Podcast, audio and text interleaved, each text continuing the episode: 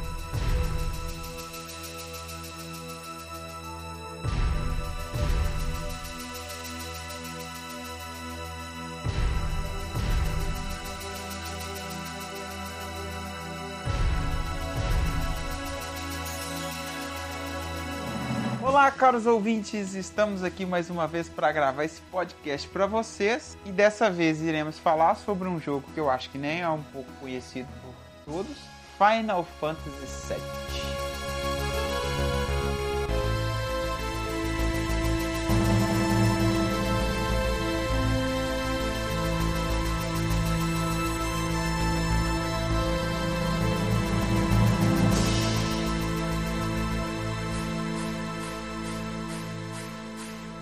Hoje estamos aqui com a nossa equipe, eu, Rafael El Pato, mais conhecido como Pato, deve saber o porquê do meu apelido, o nosso mestre Tiago Rios. Opa, vamos que vamos. Aqui é o Tiago Rios, também conhecido como o mestre mais jovem.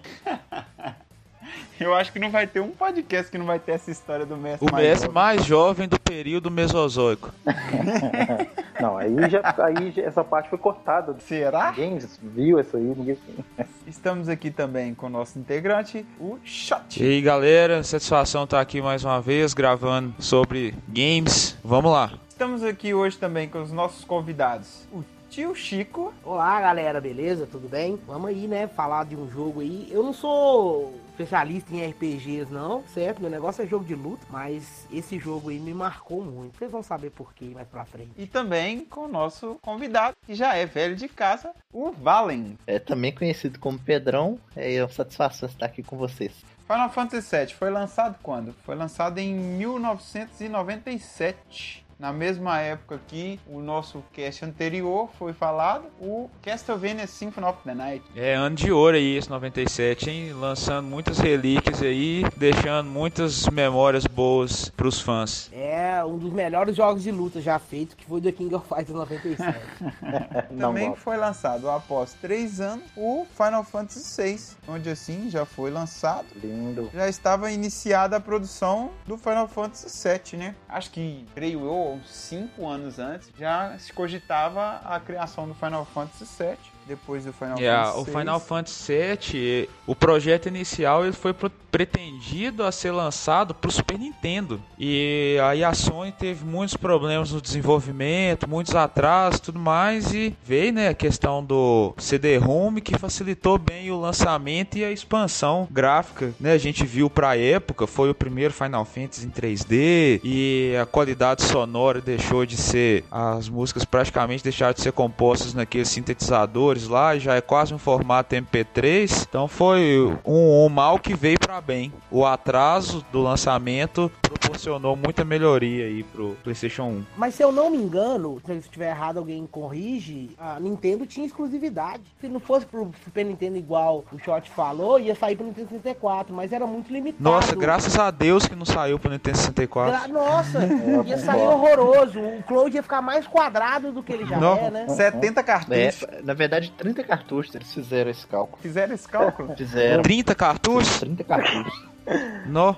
Imagina, na época que o cartucho E o custava. cartucho Era um rim, era caro demais. Era isso que eu ia falar agora. O cartucho no 64 era um absurdo. 30 cartuchos, imagina. Você tinha que ser rico, dono de empresa. Ah, meu Deus. amigo, eles, eles iam conseguir capar o jogo, mas Não, capar não ele consegui, não até. ia conseguir. Não, não compensava. Se fosse capar o jogo, ficava inviável. Ia perder história, ia perder gráfico, ia perder tudo. Não compensava realmente. Foi a melhor opção foi ter lançado esse jogo pro PlayStation 1 mesmo. Cara, isso pode ter sido até um, eu não sei, tá? Mas um alavancamento pra Sony criar seu próprio tinha. videogame, ou já tinha. Tá. O lance da Sony aí foi ela fabricava o chip de vídeo do Super Nintendo pra Nintendo. Não, o de áudio. O de áudio, desculpa. E ela criou, né, desenvolveu esse projeto aí dentro da Sony e apresentou pra Nintendo e a Nintendo falou que esse negócio de videogame de CD não ia funcionar não, que eles não queriam. Aí eles romperam a parceria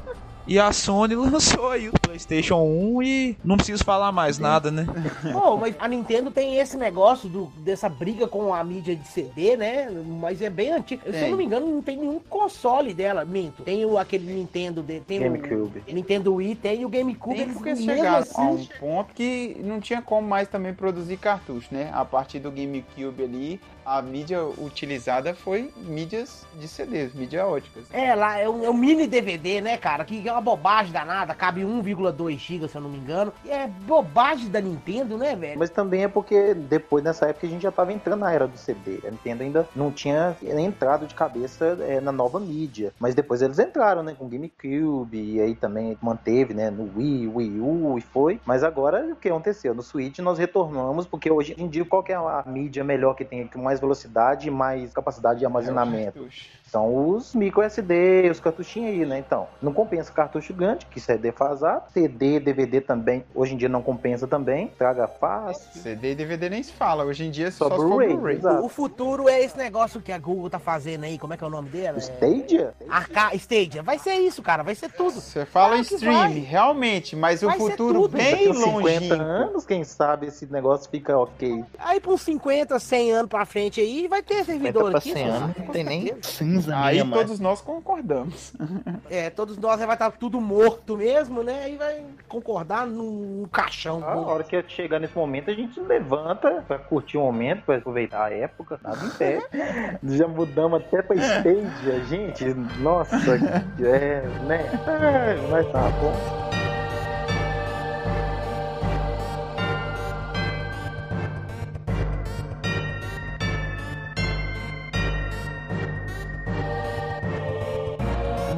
Ao que interessa aqui, o Final Fantasy VII, provavelmente, né, ele iria ter saído realmente pelo Nintendo 64, já que no Super Nintendo ele seria meio que inviável, né? Porém, é, não só pelas muitas limitações e por tudo mais, e também por a Sony estar tá apresentando a nova mídia, né, o CD, que caberia bem mais do que o pessoal já estava acostumado a trabalhar. Então eu, eu, ao meu ver, exatamente a mídia que ele deveria ter saído realmente era o PlayStation. Nem só a mídia, eu falo até a empresa, porque a Nintendo, pela temática do jogo, ela não entregava muitos jogos desse tipo de temática, né? A Nintendo, como sempre foi muito conhecida, ela era, ela tinha uma temática mais infantil, né? Lógico que tem exceções, como o próprio Chrono Trigger, que também é da Square, que tem lá no SNES, mas era assim, o público-alvo da Nintendo sempre foi o público infantil. Verdade. É, mas tem uns joguinhos de RPG, mais ou menos no mesmo estilo, muito bom pro Super Nintendo. Não sei se você já jogou. Tiago deve ter jogado. Breath of Fire 2. Pra mim é um dos melhores RPGs. É, os Breath of Fire eles são, são muito bons. Parecido com o Chrono Trigger e tal, mas é isso Eu mesmo, tenho eles aqui para jogar, na verdade, mas eu não tive oportunidade ainda. Na, na, época deles mesmo, eu, eu não joguei, não tive como, e agora eu tô vou recuperar esse tempo perdido aí, e depois eu vou voltar a jogar esses clássicos aí. Tantas ideias dele, né, foram reutilizadas em vários outros jogos, né, porque como foi muito conturbado o desenvolvimento do Final Fantasy VII, eu sei que é possível de ver aí demos na internet, eu, eu fui assistir uma, mas acabei que eu nem assisti. A demo do seria o Final Fantasy VII pro Super Nintendo. Tem uma também que é o, um vídeo falando como seria Final Fantasy VII para o Nintendo 64. E dessas ideias dela, elas foram utilizadas por vários outros jogos, né? É, inclusive, por exemplo, no Parasite Eve. E também o Final Fantasy VIII bebeu dessa é, fonte. É, eu acho que todo jogo depois dele bebeu alguma coisa da fonte do Final Fantasy VII, né? Revolucionou. É, vamos falar aí já de uma vez também. 1997. Quem jogou aí na época? Eu gostaria de saber de vocês qual é que foi a primeira, como que foi a primeira experiência com o Final Fantasy VII para vocês? Eu não joguei na época. Eu joguei por volta de 2003, eu acho, 2004, e mesmo assim tinha um problema grave na época do PlayStation 1, para quem não tinha condições financeiras, igual a maioria de nós aqui, que você comprava o um negócio pirateado, né? E como eram três CDs, como é que você ia testar os dois CDs, né, pra frente? Você só jogava o primeiro ali. Então eu joguei o primeiro e no segundo já deu pau. Caraca! só que como é que troca? Não tem como assim? trocar, né, depois de muito tempo a minha experiência com o jogo, Rafael, foi no ano de 2000. Mas olha para você ver como é que é interessante. Eu nunca fui fã de RPG, certo? E o primeiro, assim, que vamos dizer, não é nem RPG, que foi o que eu joguei, foi o Final Fantasy Tactics. Nossa, mas o Final Fantasy Tactics é o mais RPG de todos. É, é o mais então RPG. é isso. Foi no ano de 2000, isso. no meu PlayStation 1, eu joguei o Tactics e o Cloud aparece lá. Aí eu achei interessante demais. Falei, quem que é esse cara? Da onde que é esse cara? foi aí que eu tive o interesse de jogar o, o Final oh, Fantasy bacana. Em 97 você tinha o quê, tio Chico? Quantos eu sou de, de 81, né? Eu tava com. 16 para 17 anos. Eu sou de, de 81, né? Eu tava com 26 anos. Eu sou de, de 81, né? Eu tava com 26 anos. Você tava com 16 anos. 16? Era na época já de é... lançamento. Era. Eu não tive, não. Meu primeiro Playstation eu peguei em 1998. É, ah, foi um então ano foi depois isso. que mas, eu peguei meu Playstation. Mas você participou aí do lançamento. Você não, lembra da não, hype não, que, que não, o jogo, não. algo assim? Não lembro, porque não? eu falei, cara, eu era vendado pra jogo de RPG. Eu não tinha jogado nenhum, cara. E eu só gostava de jogo de luta, entendeu? Juro pra vocês, o primeiro RPG que eu joguei na minha vida foi o danado do Final Fantasy Tactics. Aí depois eu comecei a ter um interesse. Até hoje, eu vou, não vou mentir pra vocês, não, eu não tenho muito interesse. Mas tem uns que prendem a gente, igual o Final Fantasy VII quando eu joguei.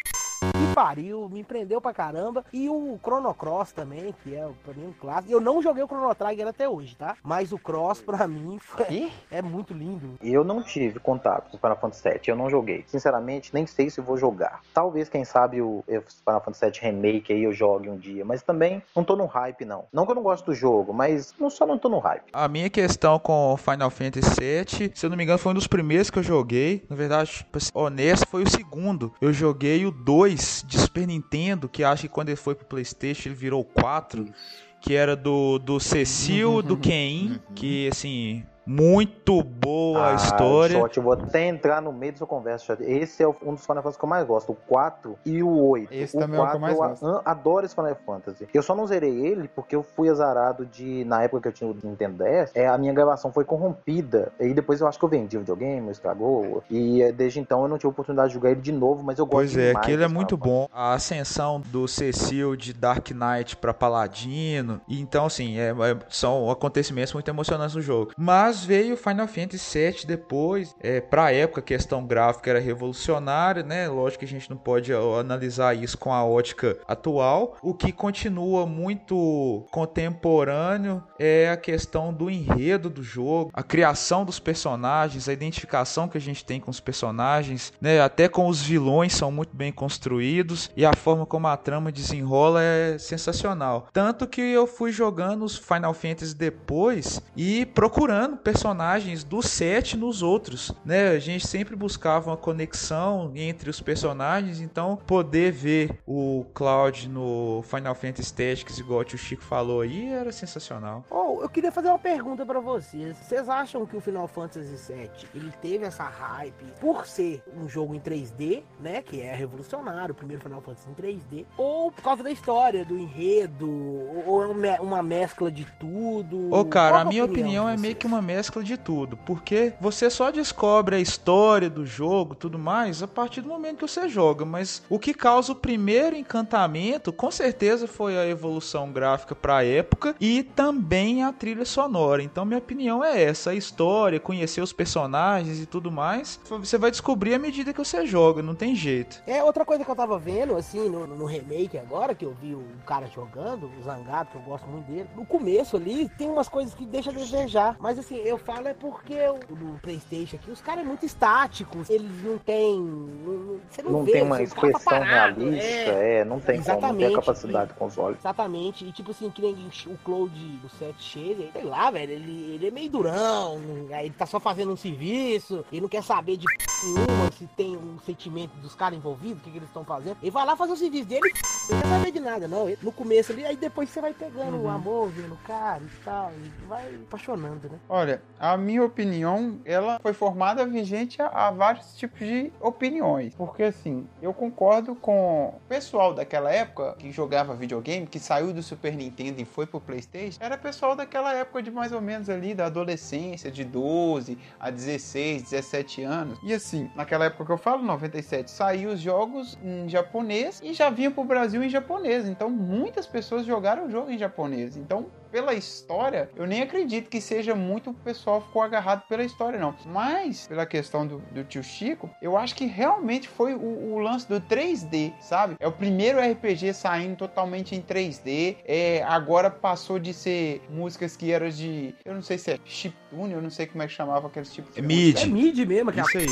É, é mid. Pois, pois, essas músicas mid e tal, trocadas para música agora orquestrada, música em formatos que não, né? Lógico que não deve ter sido MP3, mas músicas que eram realmente músicas, entendeu? E também você vê o personagem, você poder é, enxergar aquilo, como é que o personagem tá atacando de verdade e tal. Eu sei que ele leva ainda aquele lance de jogos por turnos, né? Mas mesmo assim, olha quando chega ali na luta, é, pelo personagem bem mais formado, mais poligonal ali, você já nota, você já vê empolgação pelaquela luta, que era bem diferente daqueles RPGs que a gente já estava acostumado, que era o 2D que você vinha um desenhozinho ali do bichinho que mexia. E, logicamente que eu não tiro nenhum dos méritos daquele RPG antigo, porque eu mesmo sou um dos fãs de Chrono Trigger, que é maravilhoso. Aquela animação do, do jogo foi muito perfeita. Mas mudar daquilo para mudar pro 3D e apresentar aquilo em 3D, eu acho que foi o que mais marcou para todos. Porque a história naquela época, pelo menos se você ser uma criança, 12, 13 anos e tal, você não ligava pra história. Você queria ver o bonequinho batendo, você queria ver é. o negócio negócio mais chique que tinha. O que, que era de mais avançado. A história é igual o Shot falou, uma coisa que você descobre depois, né? Jogando. Por história, pelo menos quem já era fã,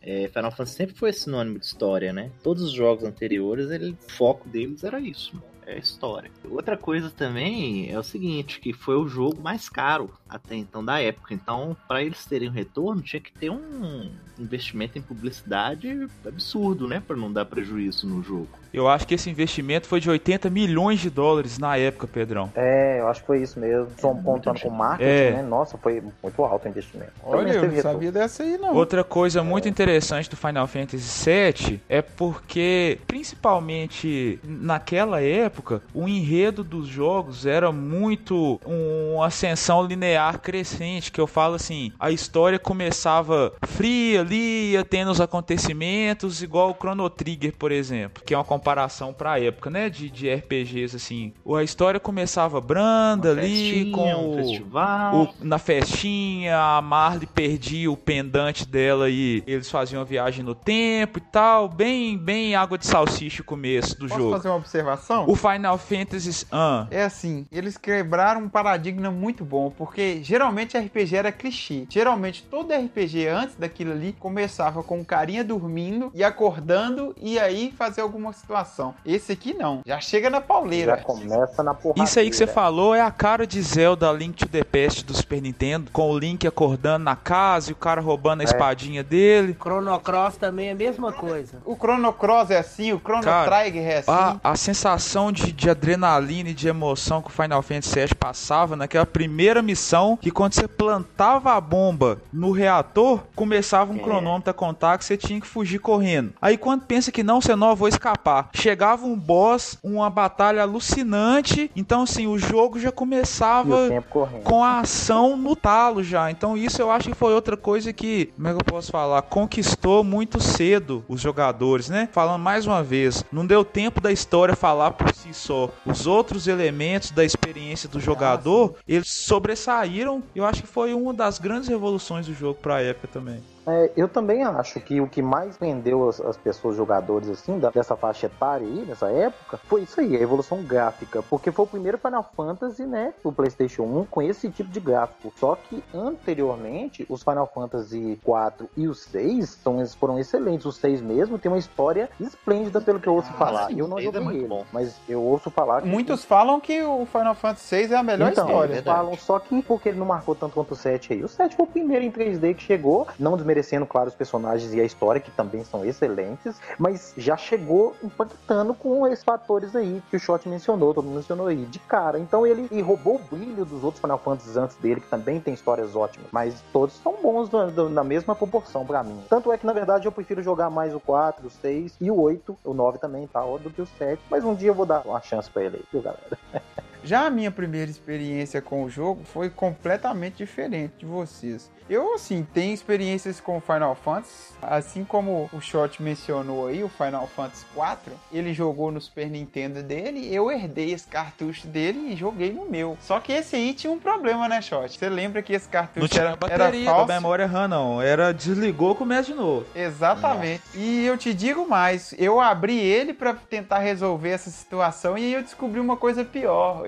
o Final Fantasy, ele era falsificado e o falsificado não tem nem slot pra colocar a bateria. É só um chipzinho pinos. Nossa, é ridículo demais. Exatamente. E assim, eu não sei se você lembra quando você entrava no menu de save, dava um bug no jogo. Não aparecia nenhuma opção escrita. Aí você não sabia como que salvava, aonde você ia salvar. Então, eu tive que jogar isso aí muito na raça. Eu lembro de eu de ter jogado mais ou menos umas 30 horas dele até que minha mãe descobriu que o Super Nintendo tava ligado e foi lá e puxou ele da tomada. Eu tinha um problema que eu não sei se você vai lembrar, mas meu Super Nintendo dava tilt direto.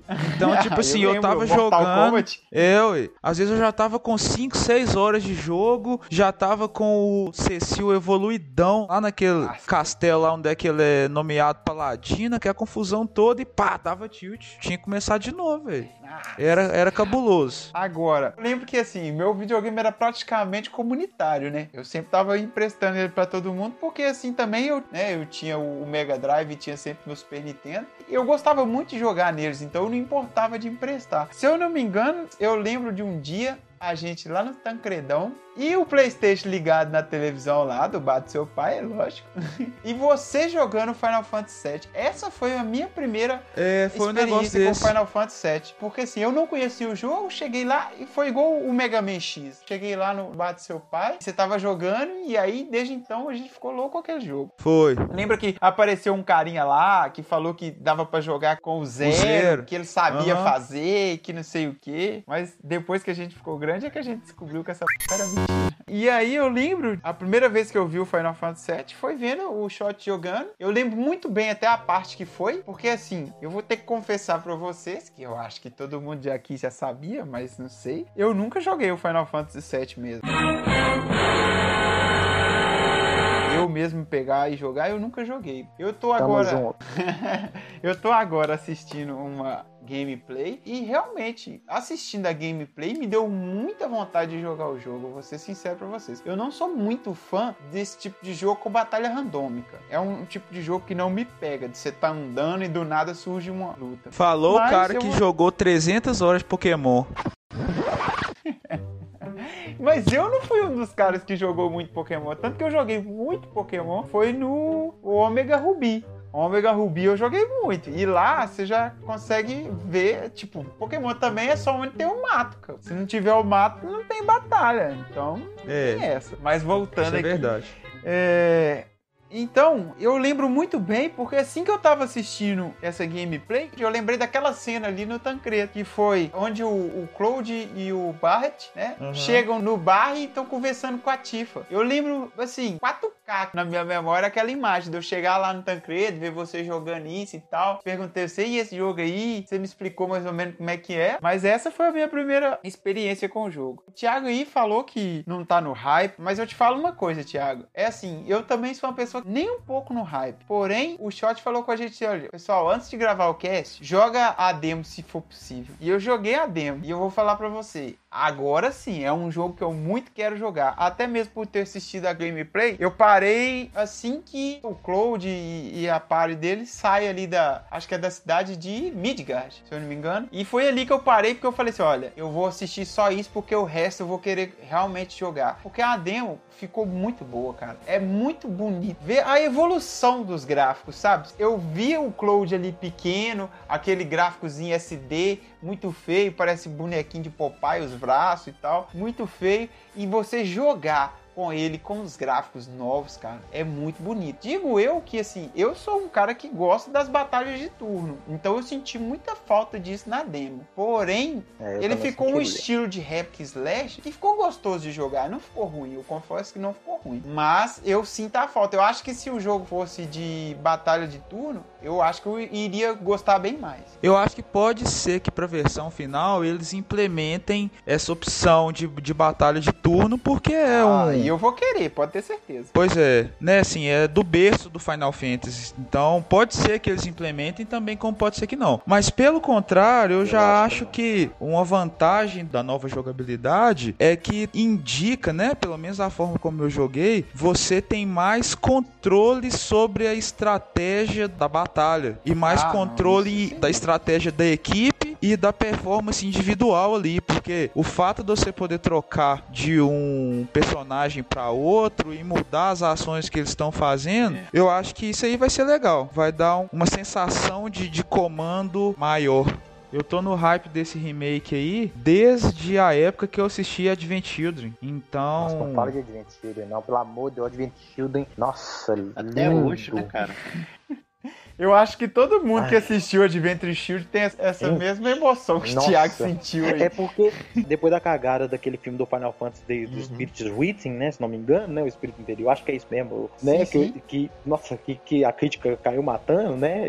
E, e o público também. Aí saiu o Advent Children pra lavar a cara. Não teve jeito, não. Nossa.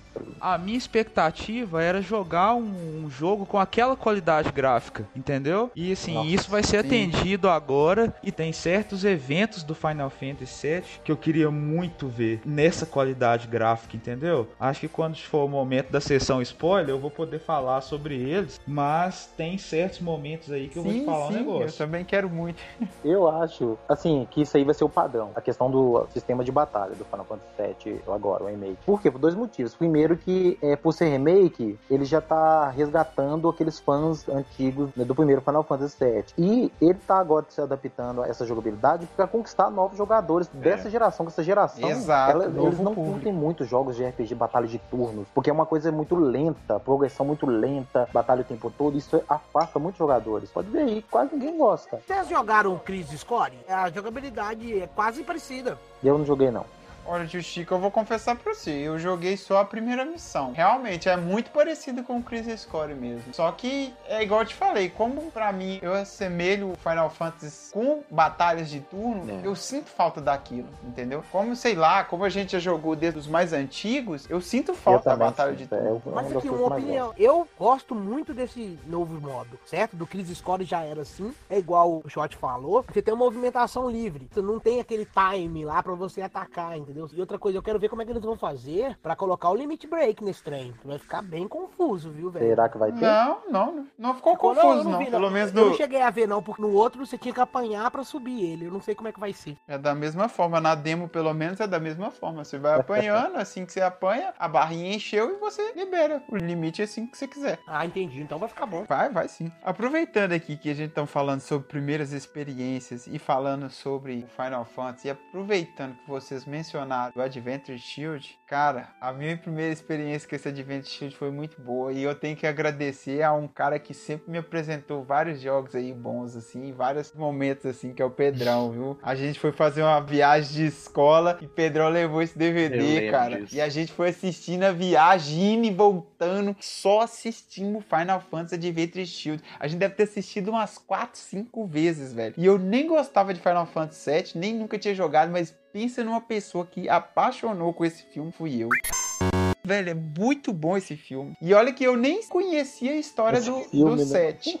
E aí, a história do filme. Depois eu lembro que um dia eu fui conversar com o Pedrão sobre, e ele falou comigo que assim, complementa um bocado, mas é uma história separada do jogo. Cara, eu falei assim: ah, ainda bem que é uma história separada, porque essa história do filme, pra mim, foi maravilhosa. É, a história do filme acontece, acho que são dois anos depois do final do jogo do Final Fantasy VII, complementa a história. Aliás, Final Fantasy VII tem a história complementar aí, separada em várias outras mídias, né? O Crisis Core aí é uma parte que conta um pouco antes, né? Enquanto que o Advent Children conta depois. E ainda tem o Dungeon of Cerberus, né? Também conta a história, acho que é do Vincent, né? É do Vincent, né? É isso mesmo. Eu tenho ele pra Play 2. O jogo é meio feio, mas tem. É, o jogo é horroroso, mas. É, o jogo, é- é, mas o Vincent é da hora, viu? É. O personagem é top. O Vincent é demais, da- pra- top. E, e- e ele, é- e ele é opcional, né? Mas ele é do caramba, ele é um Nossa, dos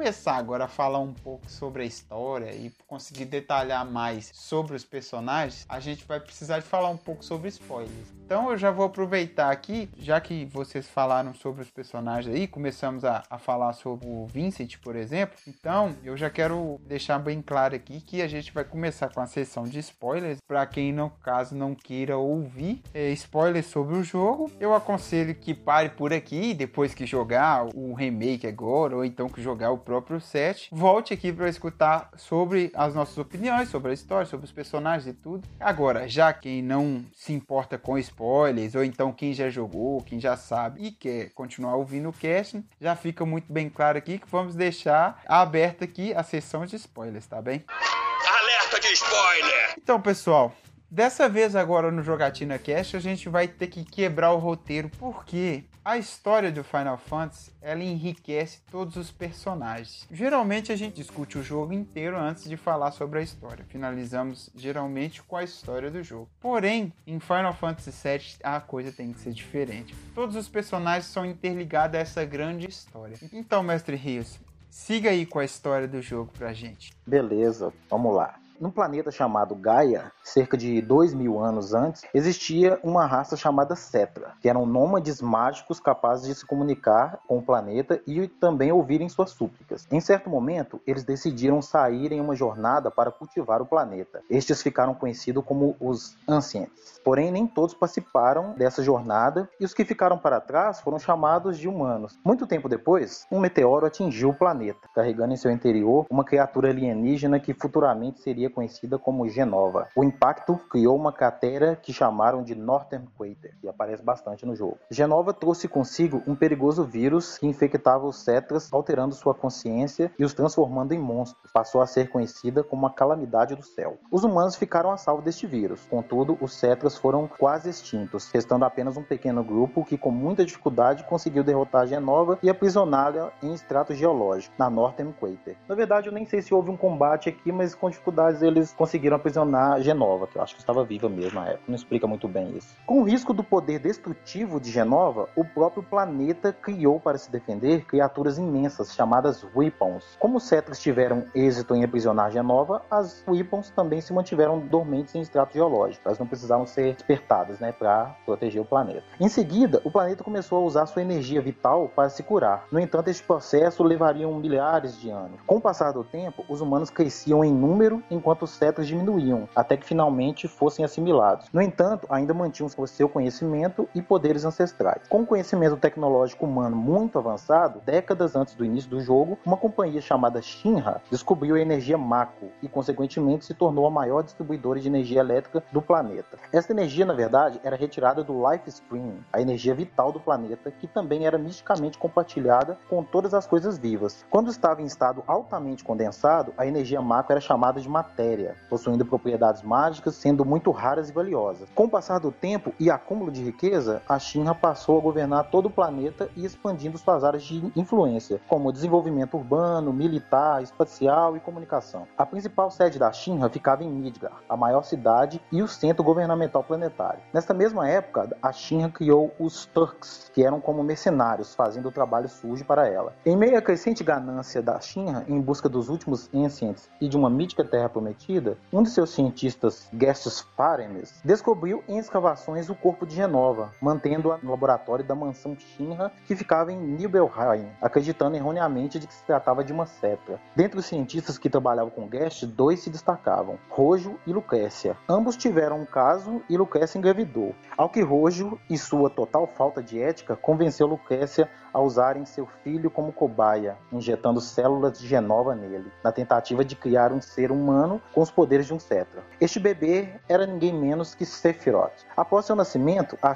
se apossou dessa criança e a criou para ser um super soldado, omitindo sua verdadeira origem, dizendo apenas que sua mãe Genova havia falecido durante o parto. Replicando o processo de criação de novos soldados, ao expô-los à energia Mako, a criou uma força de elite chamada Soldier, sendo Sephiroth seu maior guerreiro. Poucos anos antes dos acontecimentos do jogo, um garoto que morava em Nibelheim, chamado Cloud Strife, sonhava em fazer parte da facção Soldier. Quando conseguiu, anos mais tarde, foi designado para o destacamento de Zack Fair, o único dos Soldier cujas habilidades chegavam perto das de Sephiroth. Porém, Cloud, ou Cloud, era só um soldado raso. Com o desenrolar de vários acontecimentos durante uma missão da Soldier em Nibelheim para investigar o, o mau funcionamento no reator Mako que estava criando monstros perigosos, Sephiroth, Zack e outros soldados de infantaria, dentre eles Cloud, foram designados para tal. E lá no reator e na mansão, Sephiroth pensou ter descoberto sua verdadeira origem, assumindo que tanto ele quanto Genova eram Cetra e que ele era o escolhido para governar o planeta junto com sua mãe, entre aspas. Sephiroth assassinou quase todos em Nibelheim e feriu gravemente a Zack e Cloud, que o confrontaram, além de Tifa Lockhart, amiga de infância de Cloud. Apesar de ferido durante o confronto, conseguiu levar a cabeça de Genova consigo, mas Cloud jogou de uma ponte direta em um poço de energia Mako, dando Sephiroth como morto. Contudo, anos mais tarde, ele ressurgiu em Northern Crater com o plano de atrair um meteoro para o planeta e absorver todo o Life Stream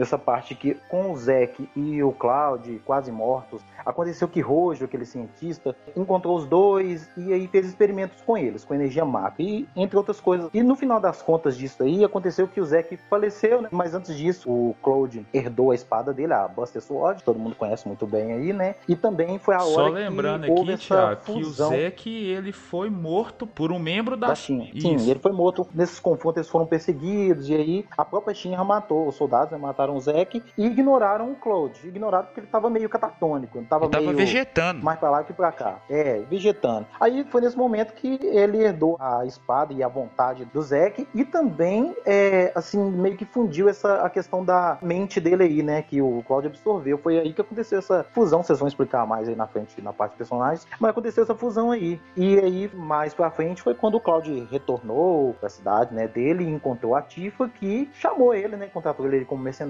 pra entrar no grupo lá ecoterrorista chamado Avalanche. E é quando o jogo começa. Você começa nessa missão aí com a Avalanche pra destruir um dos reatores macro da Shinra lá em Midgar. E o jogo começa aí. O Thiago até falou que o Sephiroth, ele interpreta, né, que ele é filho da Gênova. Mais pra frente você descobre que, na verdade, ele é tipo um clone, né, dela. Pega células. Células coloca, né? dela, exatamente. Esse negócio aí dele É, ser filho do, mais do Rojo, isso aí é no final do jogo só que você vai descobrir, no terceiro CD do... Sabe? É, né? Ah, e outra, eu nem mencionei ali, não quis mencionar pra também não ficar muito longo e deixar pra vocês comentários dos personagens que vocês conhecem, mas jogaram aí. A, a questão lá do Vincent, na verdade, a Lucrécia, o Vincent, que era do, dos Tucks, ele protegia ela, ele gostava dela, mas ela, tipo assim, meio que não deu bola pra ele e ficou com o Rojo. Uhum. Isso então, aí. assim, aí depois disso, o, o Vincent confrontou o Rojo, o Rojo matou ele, pegou o corpo dele, fez experimento, foi que gerou o Vincent que a gente conhece aí do Dard, aí, do Of Cerberus lá e tal, né? Tudo isso aí é muita coisa pra falar. vampirão.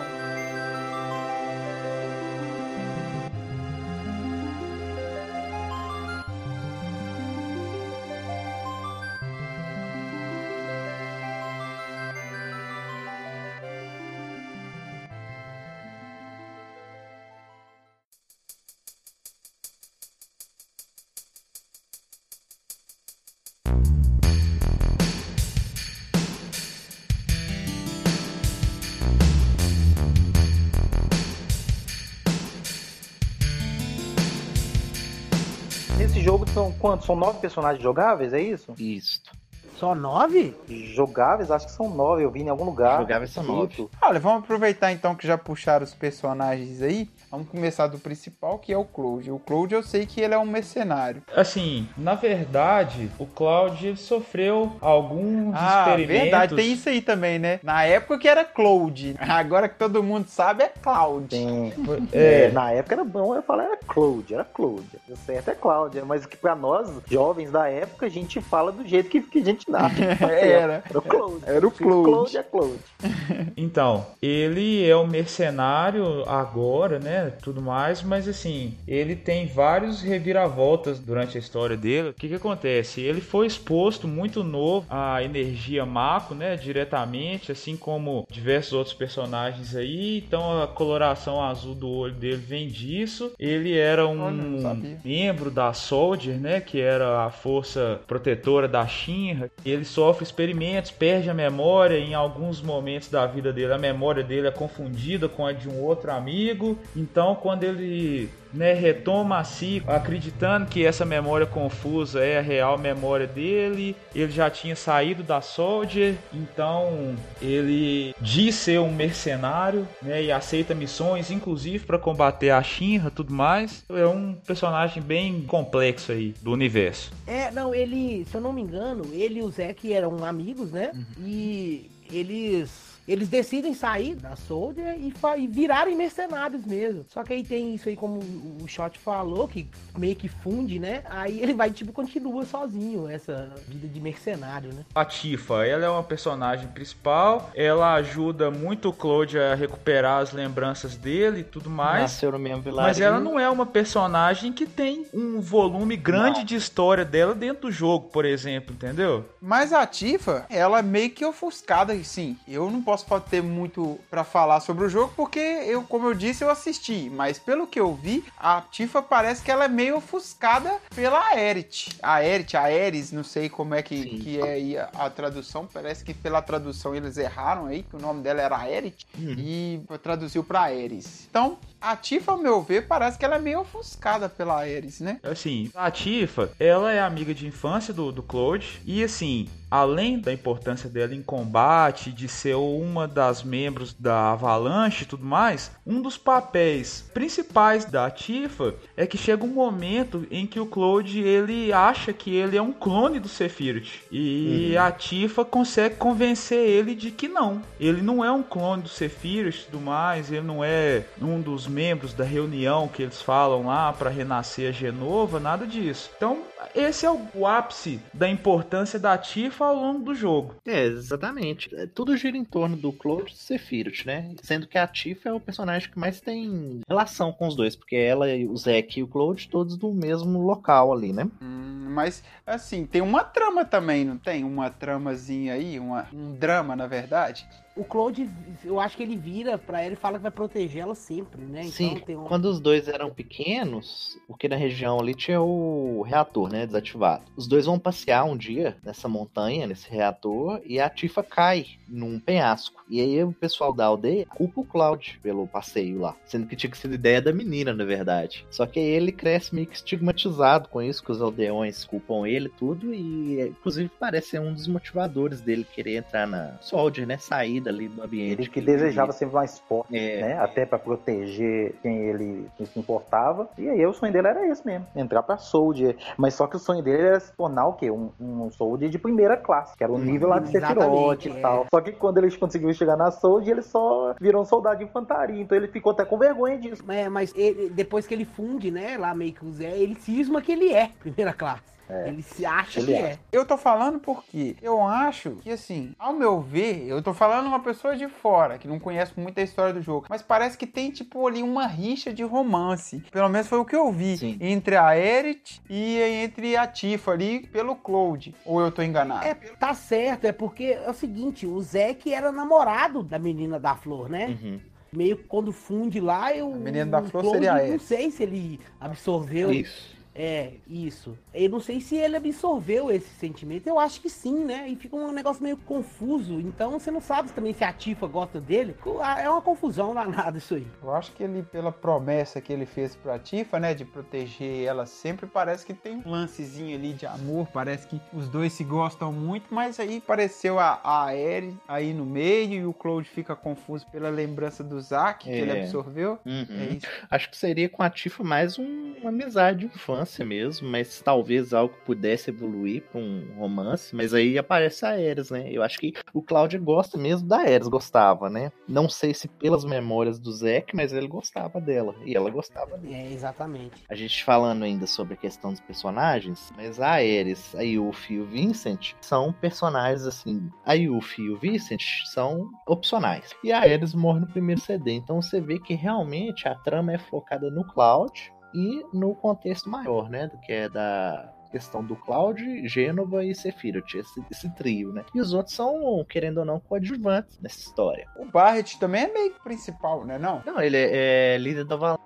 basicamente é isso, né? Você até tem alguma evolução, porque ele encontra um amigo dele, que é até um boss do jogo, um amigo do, do Barret lá, mas assim, cara, é, não tem uma relação direta com a trama maior, sabe? Uhum. Como? É meio que tipo uma história secundária. É assim, meio história secundária, que... eles não têm uma relação tão direta. É igual você falou, eles, eles têm as histórias deles, né? Uhum. Tem o Red 13 também, Cid, é Cid, Cid né? Yuffie. O Cid tem em todos os Final Fantasy, né? Tem. Eu acho que isso é a única coisa que cada Final Fantasy leva de interligado pro outro. É, é o personagem Cid. Eu não sei se também uma coisa, os. Como é que chama? O, o aqueles os bichos que eles invocam? Ah, verdade, as invocações. Tem nome. Também tem nos outros Final Fantasy. É, os guardiões lá, o GF, Guardião Força, sei lá o que. É, mas todos os Final Fantasy também, eles é, têm aquela pegada a ver com cristais místicos, com a magia, navios voadores e o que que não falta? Chocobos. Chocobos tem todos, né? Marca registrada, é padrão. Tem que ter. Tem, inclusive dá pra jogar com eles. Eles botam uns ovinhos, você vai criando os chocobos. Você tem que fundir os ovos pra pegar o chocobo dourado. Menino, não me lembro disso. Não. Desanima eu quando eu tô jogando aqui, cara. Quem que são mesmo os nomes? Oh, Barrett, Vincent, Red 13, Yuffie, Sid, Aerith, Cloud, Sephiroth. Tem o Kate City também. É, O Cid também é importante, né? Faz parte um pouquinho da trama aí do jogo. Também, mas é muito pontual também. Lembrando que Sephiroth aí, na verdade, não é personagem jogável, É. é, só antagonista, né? É, e já aproveitando que puxaram falando sobre os summons aí, explicar um pouco como que funciona, os limits breaks, como é que funciona a matéria, as magias dentro do jogo. Falando um pouquinho das matérias, conforme o Thiago falou aí na história, existe uma energia vital do planeta, né, chamado de Mako. Quando essa Mako ela é solidificada e cristalizada, ela forma uma esfera de poder, né, chamada matéria, e que cada matéria ela proporciona ao usuário um tipo diferente de poder, seja poder físico, agilidade, domínio sobre algum elemento para usar como magia ou a melhora da própria magia também. Essas aí são as matérias. Você sabe todas? Jamais. Uau, ua, não tem nem como São saber. muitas. São várias. Eu sei que elas são divididas em cores, né? Uhum.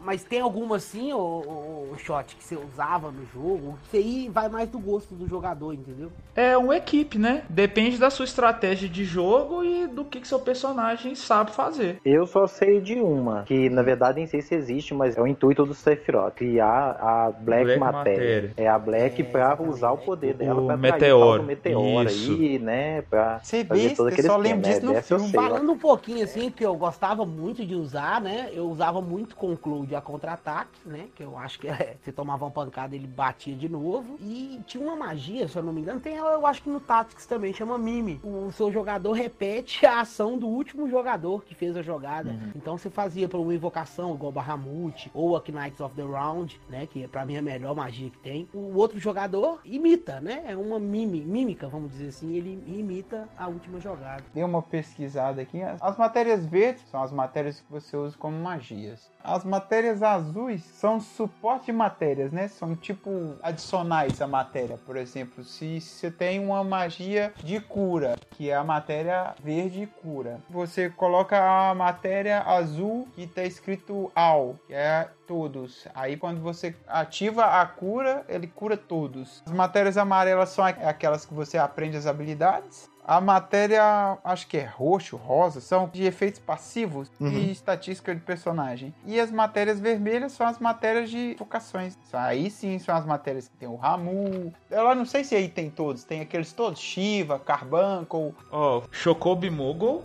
Shiva, Ifrit, Ramu, Titã, Odin, Leviatã, Bahamu, Kujata, Alexander, Phoenix, Neo Bahamu, Hades, Typhon, Bahamu Zero e Knights of Round. Eita, são Tem muitas. muito, hein? Eu É. sabia que são tantas invocações. Achei que assim, eram não. menos. São bastante. Eu achei que Final Fantasy 9 tinha mais. Diablo tem? Tem não, Não. é só no Final Fantasy 8 que tem. Na parte do 8. Diablo. Eita, oito. Oito é o Diablo, Carbuncle. 8 é topzera. Esse aí eu joguei, o Final Adoro que é Fantasy Final VIII. Fantasy 8. Falando nada a ver aqui, mas eu sou apaixonado por aquela Renoa, viu? Se sair um Final Fantasy 8 remake, meu Deus, eu, eu vou. Todo mundo que Nossa. jogou. Nossa, Renoa, linda. Vou sonhar com Renoa essa noite. É, eu acho que a Hentai aí vai comer solto, né? Nossa, vou fazer umas pesquisas aqui, Shot.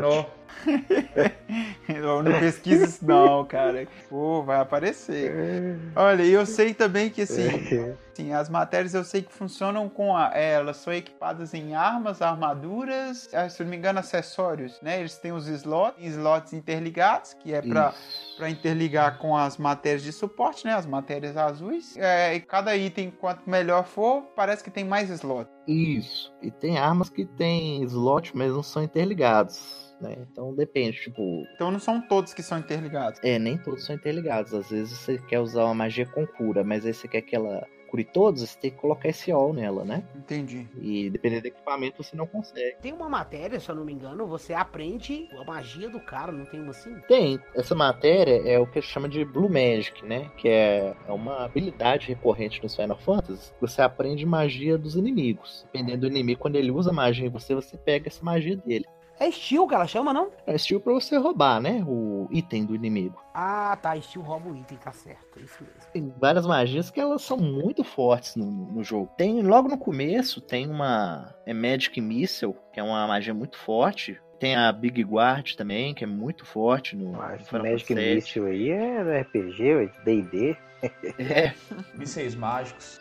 Eu acho que o foco grande aí é a matéria, né? Que revolucionou mesmo o jogo. Trocou totalmente, né, Pedrão? O método de jogabilidade. É uma, é uma magia misturada no item, né? Tipo, você upa a matéria em um personagem, você pode tirar dele e colocar em outro, que vai estar no mesmo nível. Isso é, é muito usado no Final Fantasy VIII também. É, também. É algo que está diretamente interligado com a história do jogo e também com o mundo em si. As matérias são a própria energia macro lá, né, do live stream condensadas, né? Então dá tudo, Uhum. É, né? É, tá relacionado com a lore, né? Tem uma magia também, não sei, não sei se é matéria, que você deixa ela ativa que, por exemplo, quando você vai lutar contra os Waples, elas são na hora que ela te dá um ataque de 9.999, aí você morre. Uhum. É, aí, se eu não me engano, ativa a Fênix, ati- ativa a Fênix, Fênix Down. Aí, se eu não me engano, ativa a Fênix. Ati- Ativa a Fênix, Fênix Down. Aí, se eu não me engano, ativa a Fênix. ati- Ativa a Fênix, Fênix Down. Tipo um último suspiro, alguma coisa assim. Uhum. Bacana, porque nem sempre dá pra você usar um Fênix Down num companheiro de equipe antes de todo mundo morrer. Já passei um É, aperto porque desse se em você for olhar IV. bem, o que que acontece, né? Você, você perde um turno de jogada pra curar alguém ou dar Fênix Down. E às vezes você faz isso, aí o boss vai lá dar um ataque em área, aí mata o cara de novo e mata o outro também, você tá lascado. É, exatamente. É tipo assim, por exemplo, quando você morrer, ele dá tipo uma, mais uma última magia. Se eu não me engano, você coloca a invocação da Fênix lá, aí você morre e ela vai e ressuscita todo mundo. Cara, já aproveitando que vocês estão falando aí de Phoenix Down e tal, os itens seguem normal também, né? É clichê de Final Fantasy, né? É Potion. Ah, sim, item é uma marca bem clichê. Varia pouco de um Final Fantasy pro outro. Pelo menos pelo que eu me recordo. O jogar. dinheiro de todos os Final Fantasy eu acho que chama Gil, né? Gil. Isso. É, Gil, Gil. Eu falei, ela falou Gil, né? Mas Ah, não, é Gil mesmo, porque no Final Fantasy. Não tem U. No Final Fantasy Remake você escuta o Barret falando Gil. escuta a pronúncia, né? Então, ok, isso aí. Então a gente falava certo desde a infância, Gil.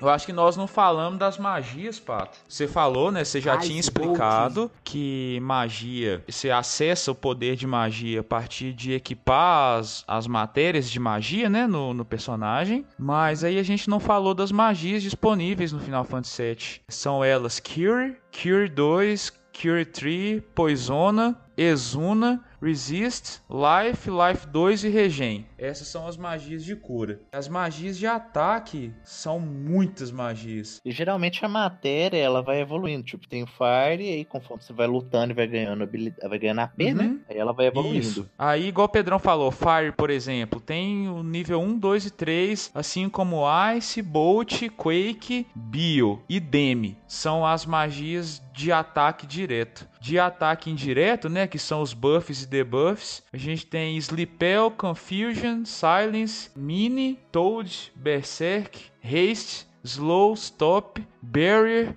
Embarrier, que deve ser Major, né? Que é o segundo nível. Reflect, The Barrier, The Spell, Death, Escape, Remove, Wall. Esse Final Fantasy VII é muito complexo, né, nessa questão. Eles colocaram a série Final Fantasy em outro patamar, porque é muita coisa pra você pensar, pra você gerenciar matérias, magias, se você tiver acesso a elas, entre, É. entre as invocações e também itens. É muita coisa e isso toma um tempo de você que tá doido. Não que seja ruim, né? É, eu é acho que esse é o primeiro. Final Fantasy V você consegue que cada personagem faça todas as funções. Porque, tipo, Uhum. um- você coloca a matéria fogo em um, né? Não necessariamente ele tem que ser um Black Mage pra usar fogo, por exemplo. Nos outros Final Fantasy eram não separados, né? Um era um Healing. Era por classe, é. Se classe é mago, mage, ou wizard, o que for, então é, é a classe que usa magia, né? Usuário de magia. E Uhum. também tinha os usos específicos, né? Pra magias de ataque tinha a classe específica. E pra cura também tinha os priests ou outro nome de classes lá. que era White pra magias Mage.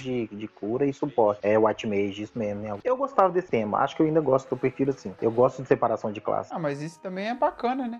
Fica mais interessante. Eu gosto daquele esquema, daquela identidade, ah, o mago com chapelão, estilo Gandalf. Hum, E tudo, eu gosto Hum. da identidade que o personagem assume. Você é gosta da legal. identidade mago, né? Fala a verdade.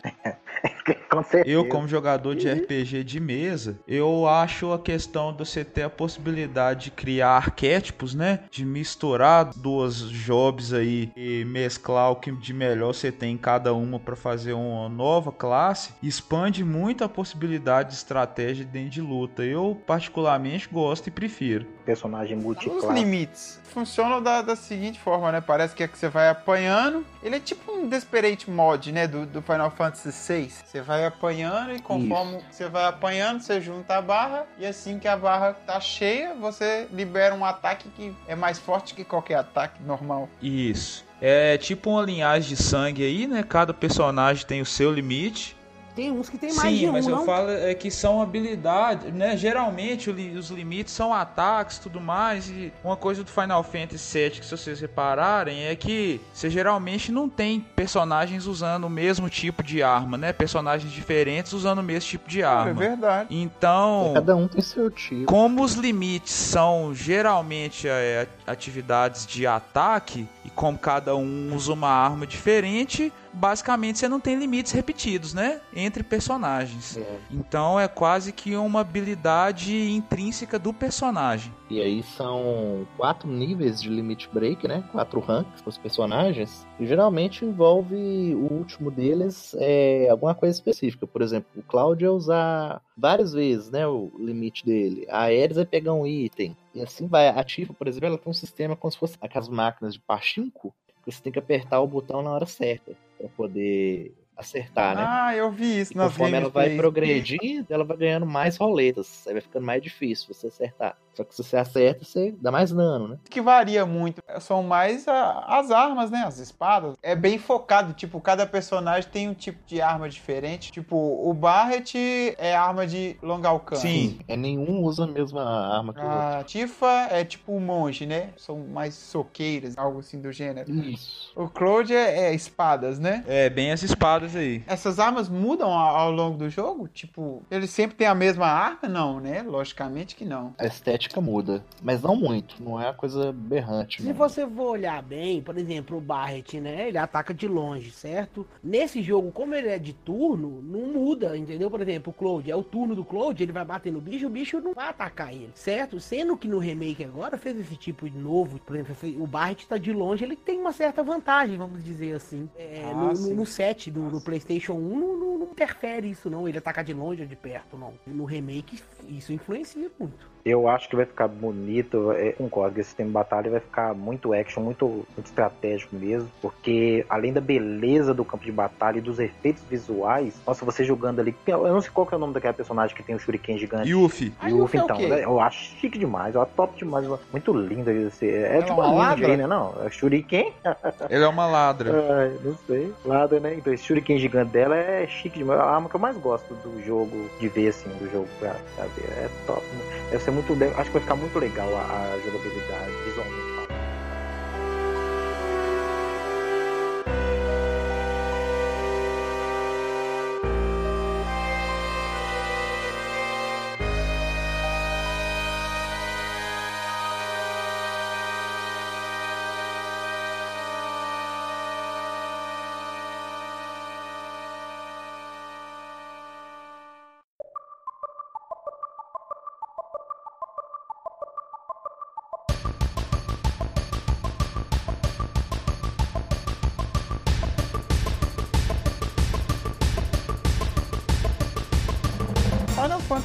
foi um jogo meio que revolucionário de tudo, né? Não só a questão dele ter trago um RPG em 3D, que ele foi um jogo que trouxe mesmo assim aquele lance da pessoa que nem gosta de RPG querer jogar um RPG, um RPG não, um JRPG, né? Um JRPG, como dizem ele revolucionou muito nisso, trouxe um novo público, pessoas que querem jogar mais. E nisso também tem as novas mecânicas, né, que ele foi incluindo dentro do jogo. Eles colocaram vários minigames, inclusive eu assisti um que foi o, o da moto do Cloud. Ele pegava a moto, a Fenrir, se eu não me engano, e você tinha que ir indo na, na motinha e dando espadada pro povo pra proteger a pare que tava na frente de outro veículo. É, ia o Cloud na Fenrir e ia dando espadada nos outros carinhas que tava vindo de moto também, que era personagem da Shinra. Isso, eles estão escapando, né, do laboratório ali. Os personagens, a maioria deles, vão dentro de um carro, né, do com a van e o Cloud vai atrás, dando suporte e matando os.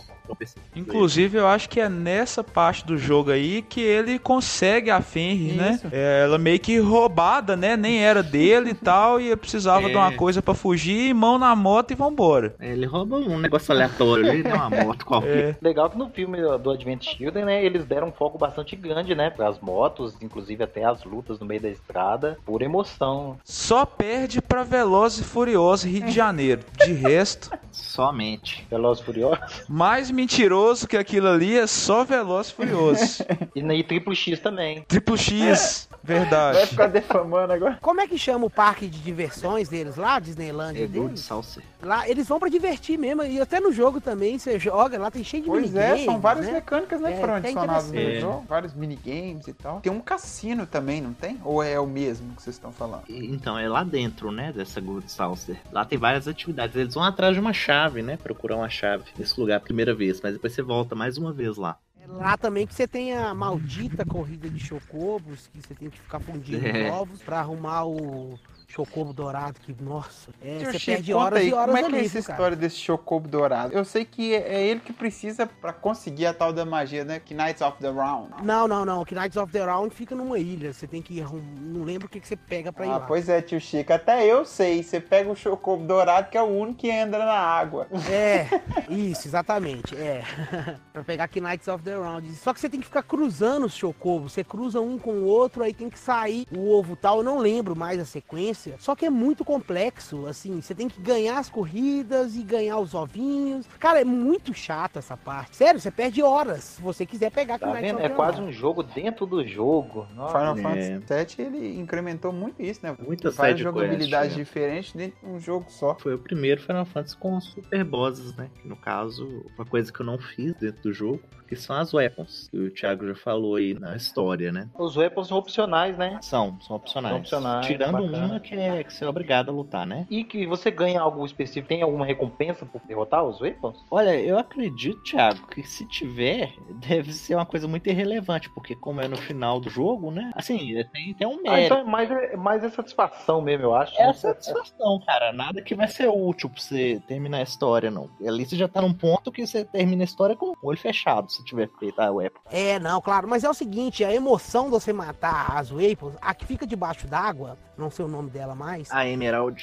Pra você matar ela, é o seguinte, todas as vezes que você tá lutando contra ela, ela vai te dar um ataque de 9.999. Não só ela. Tá E se você não tiver as magias equipadas certas, não tem jeito de você passar ela. Assim, pelo que eu entendi das weapons, até mesmo na história que você contou aí, Thiago, elas são como se fossem os inimigos que tomam conta da Terra, né? Porque a Terra foi destruída e só existe Elas ali. são guardiões. Mecanismo de Exatamente, elas defesa. são os defesa do guardiões. planeta. Então, assim, você tá indo ali destruir os guardiões por mérito. É, por puro olho grande mesmo, de querer derrotar todo mundo, tudo tá na sua frente, só porque você pode. Mas fica aí, é uma boa questão a gente saber sobre isso aí. Se alguém souber aí, dos nossos ouvintes aí, já deixa nos comentários aí, porque a gente quer saber se tem realmente alguma recompensa por ter matado elas ou não. Eu batalhei muito contra elas. Tem hora que a batalha dura 40 minutos. Teve uma vez, cara, que eu chamei um amigo meu que ele gostava demais do Final Fantasy e ele queria ver a Weapon. E ele não acreditou que demorava isso tudo. E esse dia, por incrível que pareça, eu consegui matar a Weapon sem ela dar esse ataque de 9.999. Nesse dia lá em casa tava esse amigo meu e Tiquinho tava lá. E Tiquinho mó fissurado. com Final Fantasy VII. 0,01% de Ele achou chance. incrível, falou que eu fiz bug, que não sei o que, que eu roubei. Mas assim, cara, imagina, você 40 minutos batendo num bicho, porque não mostrava o life do personagem. É. Então você tinha que ir batendo, batendo, batendo, batendo. Nossa, isso era.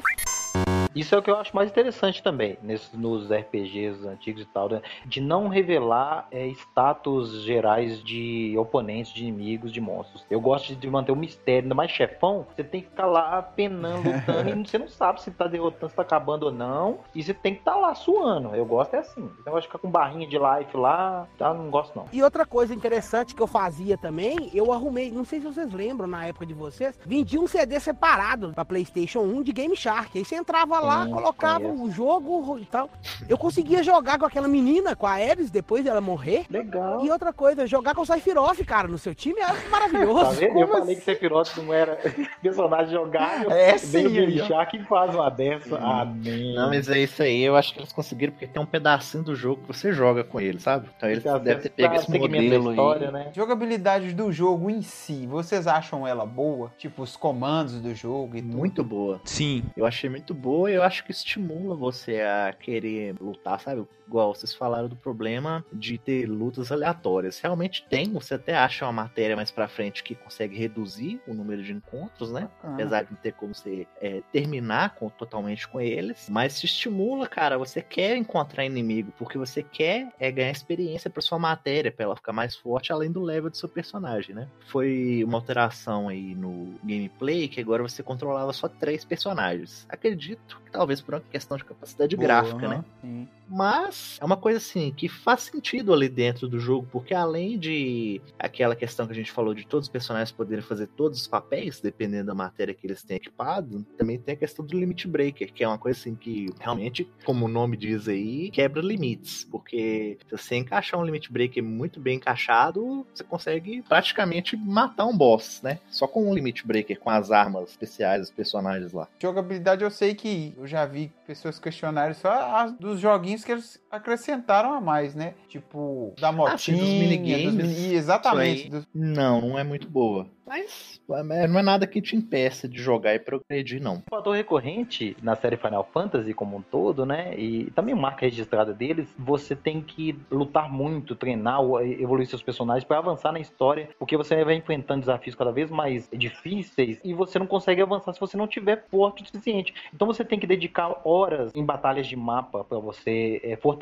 seus personagens. Se você não fizer isso, realmente você não avança. Eu passei por isso em Final Fantasy IV, Final Fantasy VIII, acho que todos são assim. E outro detalhe também, que eu não sei dizer se são todos os Final Fantasy, acho que os antigos não, é que quando você derrota os chefões, eles não dão XP, você só derrota porque tem que derrotar, mas não recebe recompensa por aquilo. Achei, assim, isso é chato, porque é uma batalha muito difícil e você pensa, nossa, quando eu derrotar esse camarada, eu vou evoluir uns 5 níveis aqui, eu vou ganhar muita coisa, chegar a ganhar. É decepcionante, viu? Sobre a jogabilidade, você perguntou, Fai, eu acho que uma coisa muito interessante é que quando você tem um avanço de geração de videogame e você vai pegar o jogo, vamos dar um exemplo aqui, Mortal criar Kombat. novas mecânicas, né? Isso. Então, assim, pela minha experiência, eu falando por mim, eu senti muito pouca diferença na evolução gráfica e tecnológica do Final Fantasy VII para os passados. A jogabilidade mudou muito pouca. Então, eu já gostava das jogabilidades antigas, continuei gostando da do 7. Então, pra mim é uma ótima jogabilidade. Eu também não achei que muita diferença nesse sistema de turnos, não.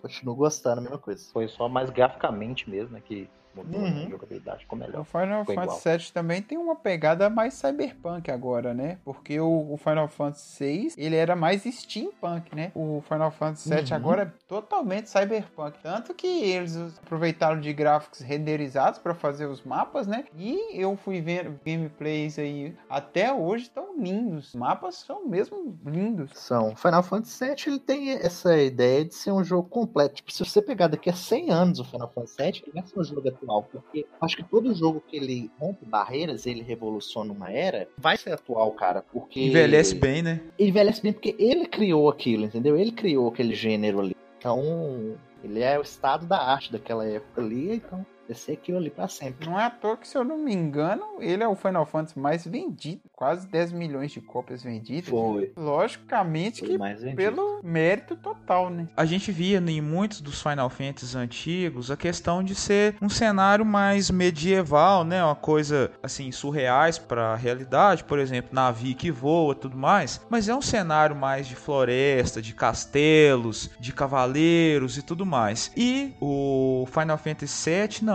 ele mescla muito bem isso. Por exemplo, você tem uma companhia energética enorme, extremamente tecnológica, em cidades futurísticas, selva de concreto, tudo mais. E ao mesmo tempo, você tem outros cenários que são florestas quase que intocadas ainda, locais sagrados, Sim, sim. é, desertos muito que indica que sim, nem muito antes da civilização houve algum tipo de construção ou de habitação por ali. Então mescla muito bem isso. Você tem vales enormes, planícies enormes de mata que, pela forma como o jogo apresenta, ainda tão virgem ainda, né? Então mistura muito bem isso. Eu acho que é uma curiosidade interessante. Foi o primeiro Final Fantasy que trouxe isso. E é verdade. E faz todo sentido com base na história, né? Que tem toda essa relação com a vida do planeta, Sim. né? Com a energia do planeta. Apresentar essas diversas facetas aí da, da sociedade faz muito sentido. Sim. A história do jogo se resume muito a isso, né? A vida do planeta. Vamos defender A o planeta. Avalanche mesmo, é Avalanche, quase um Greenpeace, exato. só que com arma na mão e vão destruir. Isso mesmo, mas tipo terrorista, né? Mas tomando É. atitude.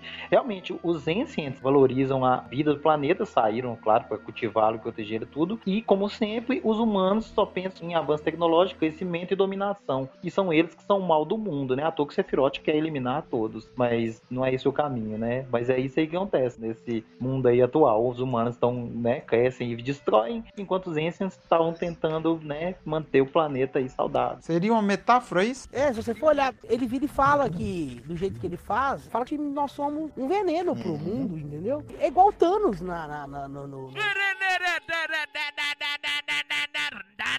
É uma boa comparação. E a ideia dele não é ruim, não, só. De exterminar metade da galera e tal. Pra... Aí, tipo assim, ele tem um propósito até, vamos dizer, entre aspas, legal, assim. Mas não, é difícil até de falar. Na verdade, eu acho que a atitude de Sephiroth ia ser pior ainda prejudicial, porque qual que era o plano dele? Ele queria se tornar um deus, dominar o planeta, Isso, queria queria matar os né? humanos e julgar. Só que pra ele fazer isso, ele queria trair. Isso aqui já é um mega spoilerzão, né? Mas tá recheado de spoilers aí, né? Que ele queria trazer, eu já falei lá, dos meteoros pra bater no planeta, por quê? Quando o meteoro atingir o planeta, o planeta ia tentar se recuperar, direcionando o life stream pra área mais ferida dele. E nesse momento que o Sephiroth ia tentar absorver esse life stream todo, ele queria absorver tudo. E o planeta vai sobreviver sem life stream? Não vai. Então automaticamente ele também ia causar algo que ia destruir o louco. planeta. Então no final da história tá todo mundo errado nesse trem, menos os Tetas, os Ancients. A princípio parece que o Sephiroth ele descobriu que ele era um clone e tenta pensar uma pessoa que descobre, ah, eu sou um clone, eu sou uma pessoa que foi clonada, uma força existente há não sei quantos anos que veio pra cá pra dizimar todos os que estavam aqui nessa terra, né? A cabeça do cara meio que pira mesmo, mas ele também foi um caso altruísta que fala assim, ah, então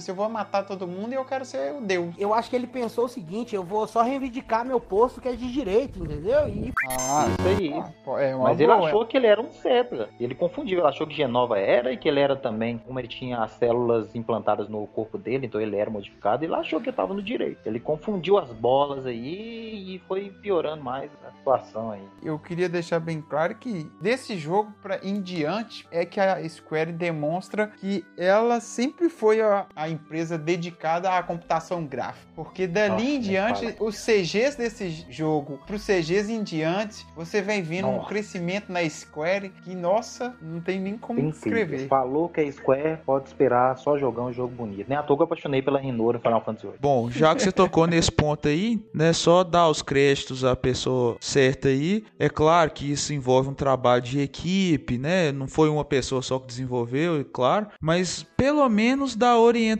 e mentoria de uma pessoa quando um trabalho em equipe desse nível é alcançado, né? E essa pessoa por trás do estúdio de criação de arte da Square, principalmente no trabalho de Final Fantasy, é o Tetsuya Nomura, né? Ele é o cara responsável pelas ilustrações e dos designs de arte do Final Fantasy VII e desenvolveu muita coisa nesse sentido dentro da Square.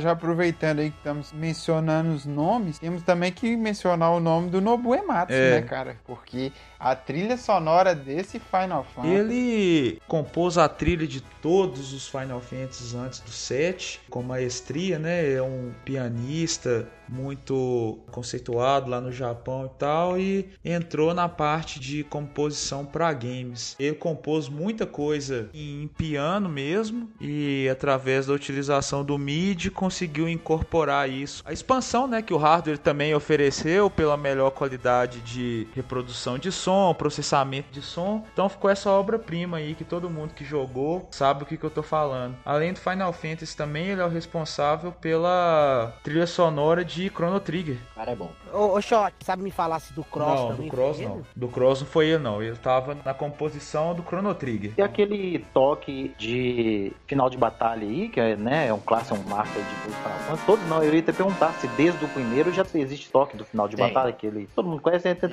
Tiago.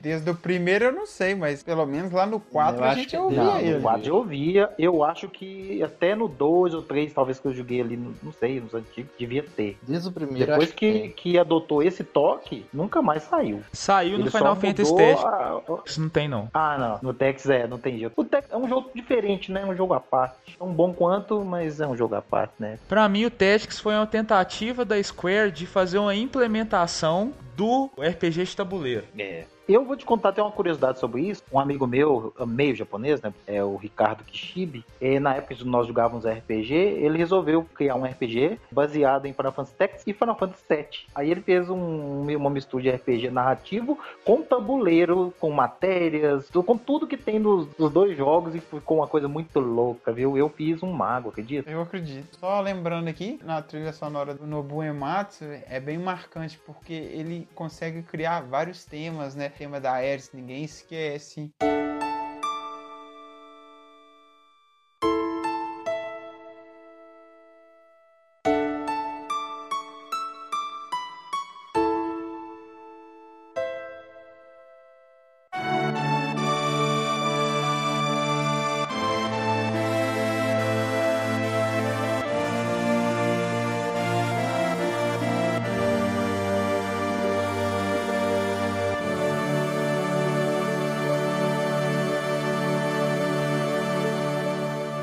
Tema da Tifa também que ele é bem marcante com temas, né? As músicas temáticas.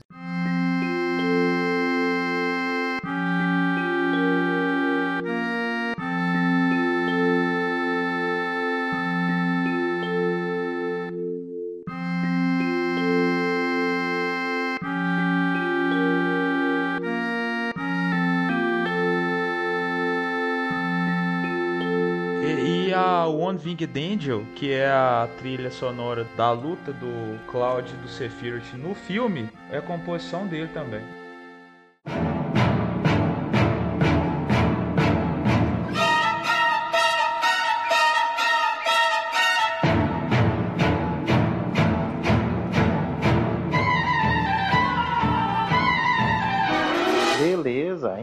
É isso aí. A gente chegou aí no final dessa discussão, dessa análise aí sobre Final Fantasy VII, um jogo querido por muitos aí. Chegou a hora das notas, né? Cada um de nós vai votar e escolher entre 0 a 5 polegares. E eu já vou Alguém começar. sabe a minha nota? Ah, a sua nota Ah, é eu- possível, que não tem como. Você não jogou o jogo, você não vai É. dar aquela nota costumeira. Eu já vou começar dando minha nota. Minha nota pra ele vai ser 4 polegares, mas isso é também por falta de experiência de jogo, de jogar ele sentir alguma coisa que me agradasse mais pra aumentar a nota. Mas ele é um grande jogo, então, né, merece uma nota boa. Mas é isso aí, são 4 polegares pra Final Fantasy VII.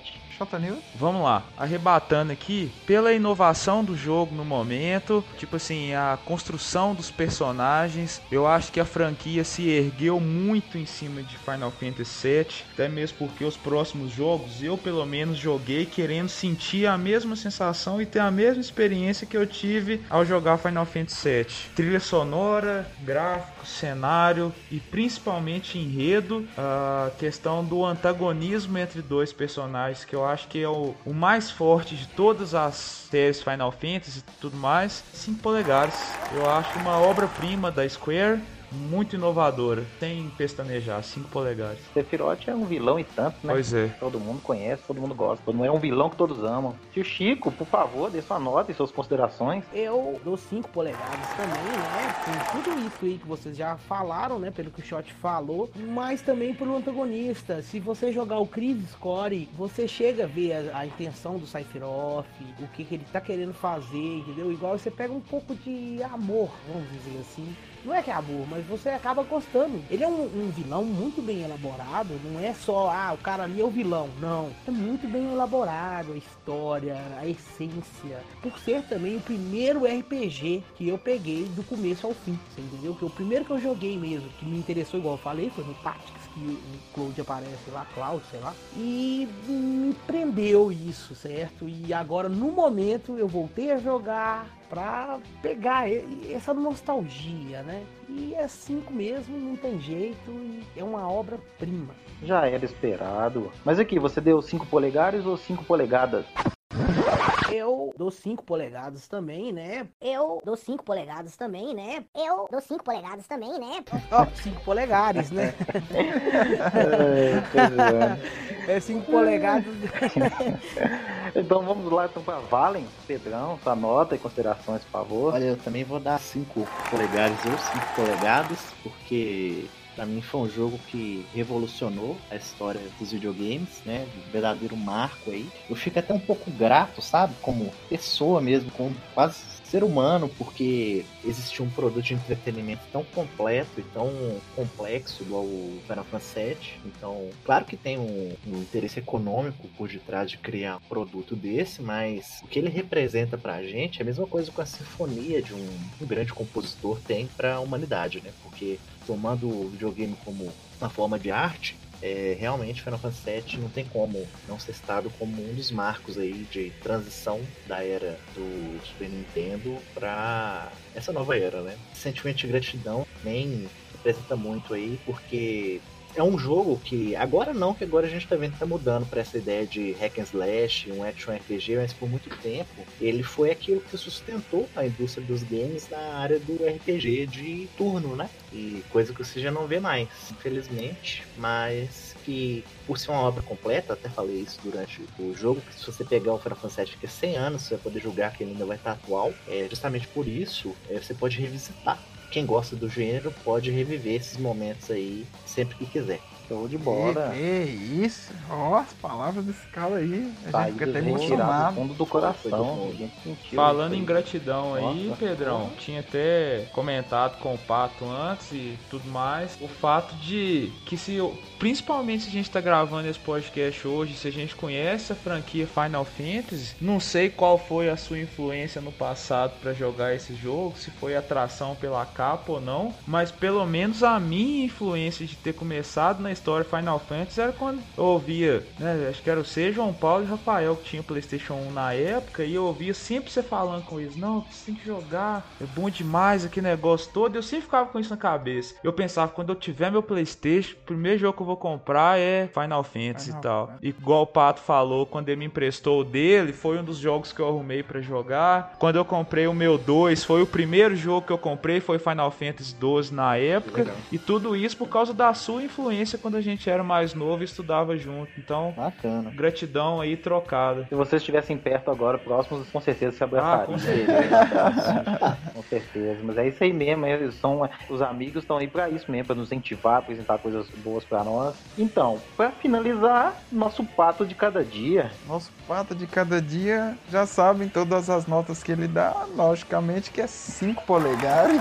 Vocês ainda tinham dúvida dessa nota? Cara, mesmo eu não tendo jogado o Final Fantasy, eu consigo muito bem enxergar o qual foi a importância dele no mundo dos jogos. Por conta da toda a influência, por conta de todas as novidades e tudo que ele trouxe para o mundo dos jogos, principalmente para a franquia Final Fantasy, eu consigo enxergar muito bem que ele conseguiu influenciar, inovar trazer muitas coisas para a nova geração. E assim, A gente não falou muito sobre durante o cast, mas já deixo muito bem claro que o Final Fantasy VII Remake é um dos jogos que eu quero muito jogar, justamente pela essa história, porque o Final Fantasy em si é uma história muito bem construída. E o que eu acho que faltava para ele era simplesmente gráficos, que é o que vai ter hoje em dia. Lógico que vai mudar um pouco a jogabilidade, porém é algo que também segue o novo público, né? Mas espero muito que venha as batalhas em, em turno e quero muito, muito, muito mesmo jogar o remake. Então minha nota realmente é 5 polegadas pelo que eu, eu reconheço tudo que ele representou para o mundo dos jogos. Muito joia. Boa, boa. Show de bola. Ah, eu gostaria de dizer também que se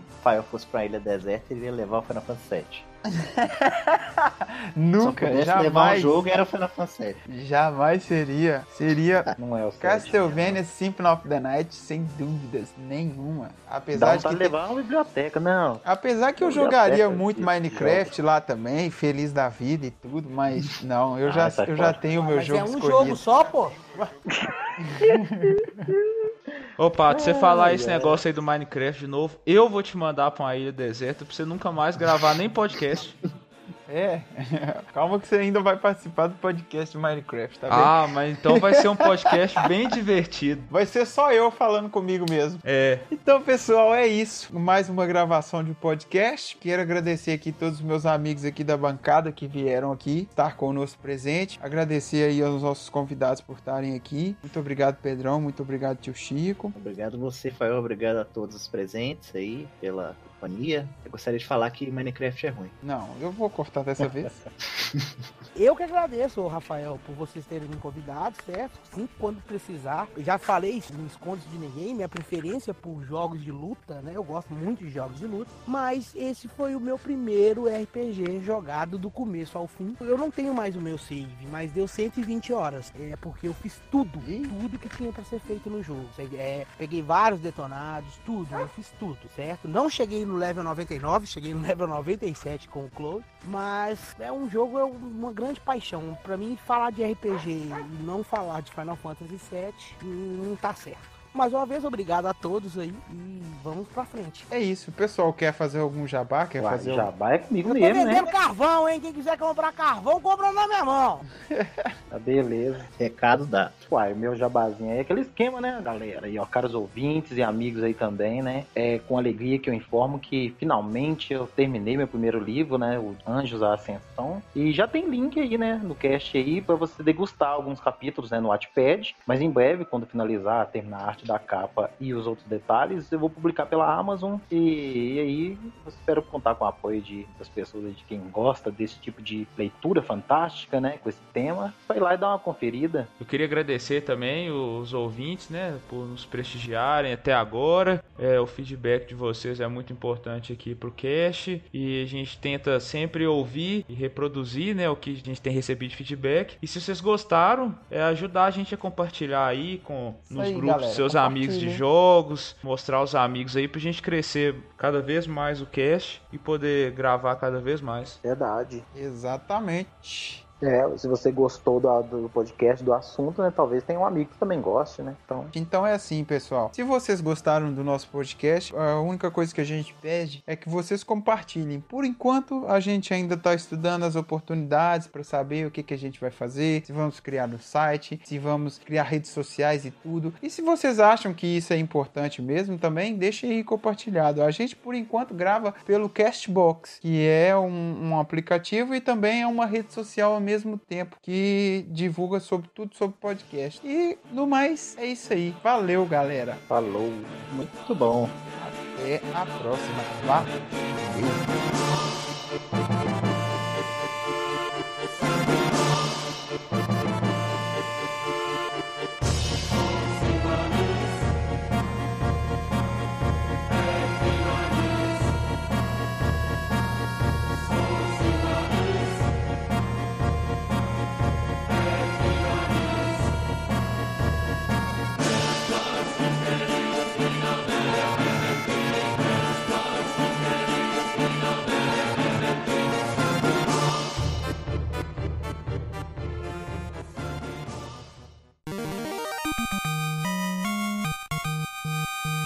Eu só, eu só jogava, era de bandido E o então Mago do Tempo. Acho que é o Mago do Tempo mesmo. é, Time Mage. Tinha também, Time era legal. Mage. Bosta. Nossa. Só debuff. Um dia nós vamos fazer um cast aí sobre Final Fantasy Tactics. Meu, ne- meu, Aí todo mundo jogou. Ai, É, com pode ser. certeza. Meu negócio Final Fantasy Tactics era, era porradão, era summon e, Ah, não. Nossa, e monk. Mais Isso, nada. monge, Eu- monge, se eu não me engano, roubado. eu usava, eu gostava muito ninja. Ninja usava duas armas. Ele podia ter uma, uma arma em cada mão. Ah, eu, eu sou mais pegar o Monk e colocar o Tio Swords na mão dele e deixar ele dar dois socão. E contra-ataque também. Contra-ataque também. Eu não gostava, não. Ramedo. né? Ramedo. é, Ramedo. nu. Voltar. Eu, eu uso essas expressões muito ainda, tipo, de vez em quando tô conversando com, minha, com a Bruna aqui, né? É. E aí eu falo que é Nu tomou um ramedo aí, ela nunca entende, Nunca mas eu sei o que, rolou. É legal, pô, gente, mano, eu sempre usar essas expressões, é legal. E muito tempo foi você falar, porque eu já tinha esquecido o Ramedo e vou voltar a usar agora. Ah, Cara, a ramedo eu uso direto. Nu, esse aí tomou um ramedo. Eu tava falando sobre os itens. O- Parece que o que varia muito nos itens é, são mais a- as armas, né? As espadas, as armas e tudo. Porque, como acho que foi o Pedrão mesmo que mencionou aí, parece que. Ou foi, ou foi o shot. Não sei, eu preciso saber o que, que é, ué. Que é, varia. desculpa, desculpa. Isso aí vai pro extra. Que que vai é... ixi bugou Ih, tá É. No castelo, no, na ponte, na, no portão, e enfrenta um cara nojento. Ele é muito forte. É o velho. Ele chegou lá de lá Final Fantasy tudo que você falar, nós sabemos. Não Então, preciso falar. eu esqueci o nome você do cara. Esse é o nome do Geff, Geff. Geff Guerra. Ah, da- ah, É, tá. acontece, acontece e o jogo já tava salvo naquela parte, não dá pra voltar pra ficar mais forte, não dá pra fazer nada. Eu não É. conseguia derrotar o cara, independente da estratégia que eu usava. Aí eu fui lá e peguei o Game Shark mesmo. Peguei o Game Nossa. Shark, me bufei e fui lá e rebentei a Agora cara. o Esse Final que eu- ele faz isso mesmo. Esse velhos que eu. Ele... Ladrão. Desculpa, Pedrão, te cortei duas vezes. Imagina, Shot. Eu cortei você, você me cortou. ué. Mas, mas agora, mano. cortando o outro. tá todo mundo cortando Rapaz, Pode ir. esse pro lado trem aí tem que explicar direito, viu? é Não, vamos cada explicar um cortando pro lado aí Eu te interrompi, falar. Pedrão, beleza? Aí acho que não vai ter Beleza. duplo sentido, não. Eu mutei aqui. mas vai ter Não, ainda tá mas pode falar o né? seu Mas primeiro, tá depois eu falo. Não pode fazer barulho, aí não dá nada, não. Eu tô É, não, eu ia falar que no Final Fantasy Tactics tem isso, né? Ou no Final Fantasy Tactics eu descobri uma coisa eu mesmo. Eu nem li isso, depois eu procurei e tal. e Você é o bichão mesmo, hein, Você fazia doido? o seguinte, você- eu sou o cara, eu sou o cara. Você você manda magia de cura numa pessoa, num regen, e abre a tampa do Playstation. Aí dá um bug, não tem como ler lá no CD, vai, vai curar o cara o sangue todo, depois você fecha. é sério Uai, eu, hein? Gente, Sério, se você vou, mandar vou levantar uma, uma, Olha, essas aqui, coisas rapidinho. É por causa dessas e outras que não tem tampa nos videogames mais, tá vendo? Agora acabou. ah nem essa aí vai ter que ir pro extra também oh, só Isso exatamente aí revolucionou também. diz que a jogabilidade deles é que não é muito boa né Não, não é muito boa. Mas não é nada que te impeça de jogar e progredir, não. Ou tem alguém que tá respirando assim- em cima do microfone. Parou. Não sei quem é. De respirar? Um fator recorrente. Morreu. É, parou. Morreu. You die. Ó, Um fator recorrente na série Final Fantasy como um todo, né? E Oh, é muito chique, né?